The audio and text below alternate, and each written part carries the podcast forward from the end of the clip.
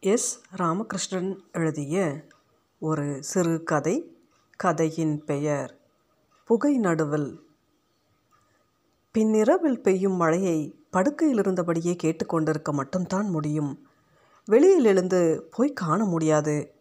இப்போதாவது உறக்கத்திலிருந்து எழுந்து பால்கனியில் வந்து நின்றால் இருளை கரைத்து கொண்டு யாருமற்ற தெருவில் மழை தனியே நடந்து போய்க் கொண்டிருக்கும் அபூர்வ காட்சியை காண முடியும். பால்யத்தின் பொழுதுகளும் பின்னிரவு மலைக்காட்சிகள்தான். திடீரென எப்போதோ உடன் படித்த சிறுவர்களின் முகம் கனவில் ததும்பு துவங்கிறது. பெயர் கூட மறந்து போன வகுப்பு தோழன் காக்கி டிராயரும் வெள்ளை சட்டையும் திருநீர் பூசிய முகமுமாய் கனவின் படிகளில் வந்து அமர்ந்திருக்கிறான். என்ன சொல்வதற்காக அவன் கனவில் பிரவேசிக்கிறான் என்று தெரியாது. ஆனால் அடுத்த நாள் முழுதும் மனம் பிரிவின் துக்கத்தில் ஊறிக்கொண்டே இருக்கும். ஏதேதோ நகரங்களில் சுற்றி அலையும் போது இது போன்ற வெவ்வேறு வயதில் நடந்தவை கனவுகளாக வந்திருக்கின்றன.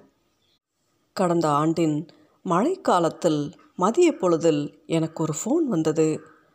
ஃபோனில் பேசிய பெண் மிகவும் தயக்கமான குரலில் நான் எஸ். ராமகிருஷ்ணன் தானா? என்று நாலைந்து முறை கேட்டு ஊர்ஜிதப்படுத்தி கொண்டாள். அவள் பெயர் சித்ரா என்றும் என்னோடு பள்ளியில் படித்தவள் என்றும் அவள் நினைவு கூர்ந்த போதும் அவளது முகத்தை என்னால் நினைவுபடுத்தி பார்க்க முடியவில்லை. அவள் திருத்தணியில் வசிப்பதாகவும் என்னை சந்திக்க வேண்டும் என்றும் சொன்னாள். எப்போது வேண்டுமானாலும் வரலாம் என்று சொல்லிய பிறகு எனக்கு ஒரு உதவி செய்யணும். உன்னால் முடிஞ்சா நீ செய்வாயா? என்று மிக உரிமையுடன் கேட்டாள்.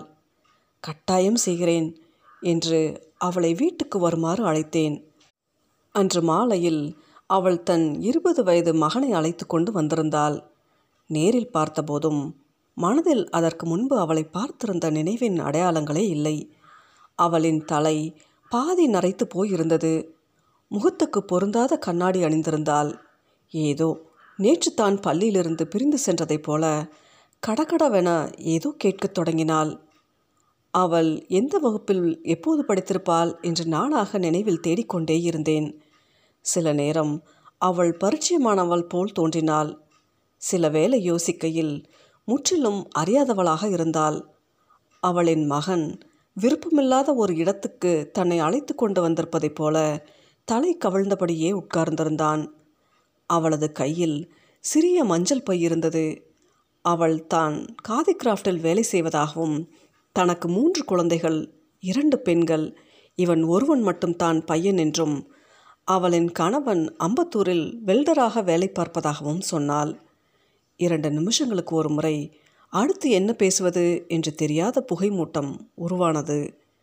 பிறகு அவள் தன் பையிலிருந்து திருமண அழைப்புதல் ஒன்றை எடுத்து கையோடு கொண்டு வந்திருந்த சிறிய தட்டில் வைத்து தன் மகளுக்கு திருமணம் என்று சொல்லி நீட்டினாள்.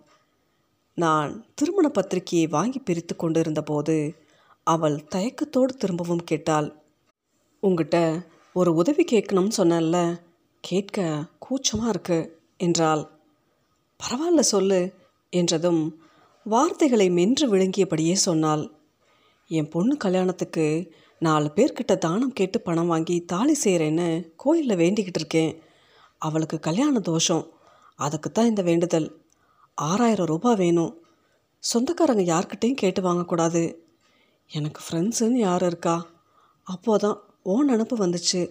சரி கேட்டு பார்க்கலாமேன்னு உன் ஃபோன் நம்பரை பத்திரிக்கை ஆஃபீஸில் கேட்டு வாங்கினேன். அதனால் என்ன? நான் தருகிறேன் என்று சொன்னதும் அவள் முகத்தில் லேசான வெட்கமும் சந்தோஷமும் துளிர்த்தது.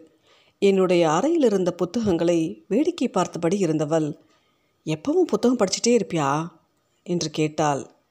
நான் இல்லை என்று தலையாட்டினேன். பிறகு அவளுக்கும் என்னிடம் பேசுவதற்கு வார்த்தைகளற்று போனதைப் போல மௌனமாக என்னை பார்த்து சிரிக்கத் தொடங்கினாள். அந்த சிரிப்பின் நுனியில் சொல்ல முடியாத வேதனை படிந்திருப்பதை காண முடிந்தது. பர்சிலிருந்து பணத்தை எடுத்து அவளிடம் தந்தபோது அவள் கைகள் லேசாக நடுங்குவதை கவனித்தேன்.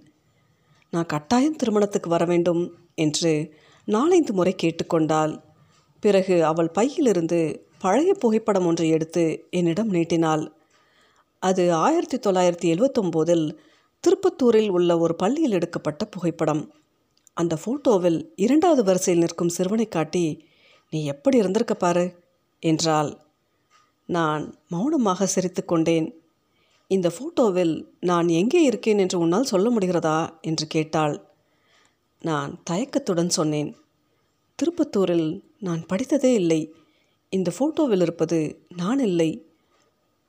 அவள் முகம் சட்டென மாறியது. பதற்றம் அடைந்தவள் போல சொன்னாள் இல்லை எனக்கு நல்ல ஞாபகம் இருக்குது திருப்பத்தூரில் கோயில் பக்கம் உங்கள் வீடு இருந்தது. உங்கள் அக்கா பேர் கூட சுந்தரி தானே? எனக்கு என்ன சொல்வதென்று தெரியவில்லை. எனக்கு அக்காவே கிடையாது. வேறு யாரையோ நினைத்து கொண்டு பேசுவதாக சொன்னேன். அவள் என்ன செய்வதென்று தெரியாமல் பேர் கூட ராமகிருஷ்ணன் போட்டிருக்கு என்றாள். அது நான் இல்லை என்று உறுதியாக சொன்னதும் அவள் சேலை நுனியால் தனது முகத்தை துடைத்து கொண்டவளாக அப்போ அது வேற யாரோ வா? சாரி சார் என் கூட படித்தவரும் நினச்சி தப்பு பண்ணிட்டேன் என்றபடி மஞ்சள் பைக்குள் போட்டிருந்த பணத்தை அவசரமாக எடுத்து என்னிடமே திரும்ப கொடுத்தாள். பரவாயில்ல வச்சுக்கோங்க என்றபோதும் கேட்கவில்லை. இல்லை சார் உங்கள் ஃபோட்டோவை பார்த்தப்ப தெரிஞ்ச முகம் மாதிரி இருந்துச்சு. நான் ஏமாத்தணும்னு செய்யலை. என்னை மன்னிச்சிருங்க என்றாள். நான் பணத்தை வாங்க மறுத்தவனாக அதனால் என்ன? இப்போ இருந்து நம்ம ஃப்ரெண்டாக ஆகிக்கொள்ளலாம் தானே என்றேன். அவளால் அதை ஏற்றுக்கொள்ள முடியவில்லை. தரையை வெறித்து பார்த்தபடி இருந்தவள் பணத்தை எனது மேஜையில் வைத்துவிட்டு அதன் மேல் ஒரு புத்தகத்தை எடுத்து வைத்தாள். உங்களோட படிக்காமல் போனதுக்காக நான் உண்மையில் இப்போ தான் வருத்தப்படுறேன் என்றேன். கைகளை பிசைந்து கொண்டே இருந்தவள் பிறகு அந்த பள்ளிக்கூட புகைப்படத்தை வாங்கி கொண்டு தான் புறப்படுவதாக கிளம்பினாள். எப்படி அவளை சமாதானம் செய்வது? என்று தெரியவில்லை.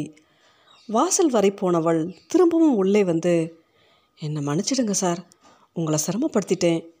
நீங்கள் கல்யாணத்துக்கு அவசியம் வரணும் என்று சொல்லியபடி விடுவிடுவென நடந்து போனால் அவளோடு படிக்கவில்லை என்ற உண்மையை எதற்காக சொன்னேன் என்று என் மீதே கோபமாக இருந்தது.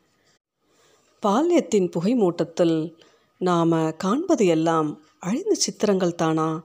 அந்த பெண்ணின் திருமண பத்திரிகையை பார்க்கும்போதெல்லாம் குற்ற உணர்ச்சி மேலோங்கிக் கொண்டே இருந்தது. உலகில் மிக குறைவான நிமிடங்களில் தோன்றி மறைந்த நட்பு இதுவாகத்தான் இருக்கக்கூடுமோ? என்ன உறவு இது? பிராயத்தின் நினைவுகள் மழை விட்டும் மரக்கிளைகளிலிருந்து சொட்டி கொண்டு இருக்கும் மழை நீரைப் போல உதிர்ந்து கொண்டுத்தான் இருக்கும் போலும். என்னோடு படிக்காமலே எனக்கு மிகவும் நெருக்கமாகி போன சித்ராவின் நட்புக்காக இப்போதும் மனதில் மெல்லிய இயக்கம் படர்ந்து கொண்டுத்தான் இருக்கிறது. என்ன உறவில் அவளோடு நான் பேசுவது என்று தான் தெரியவில்லை.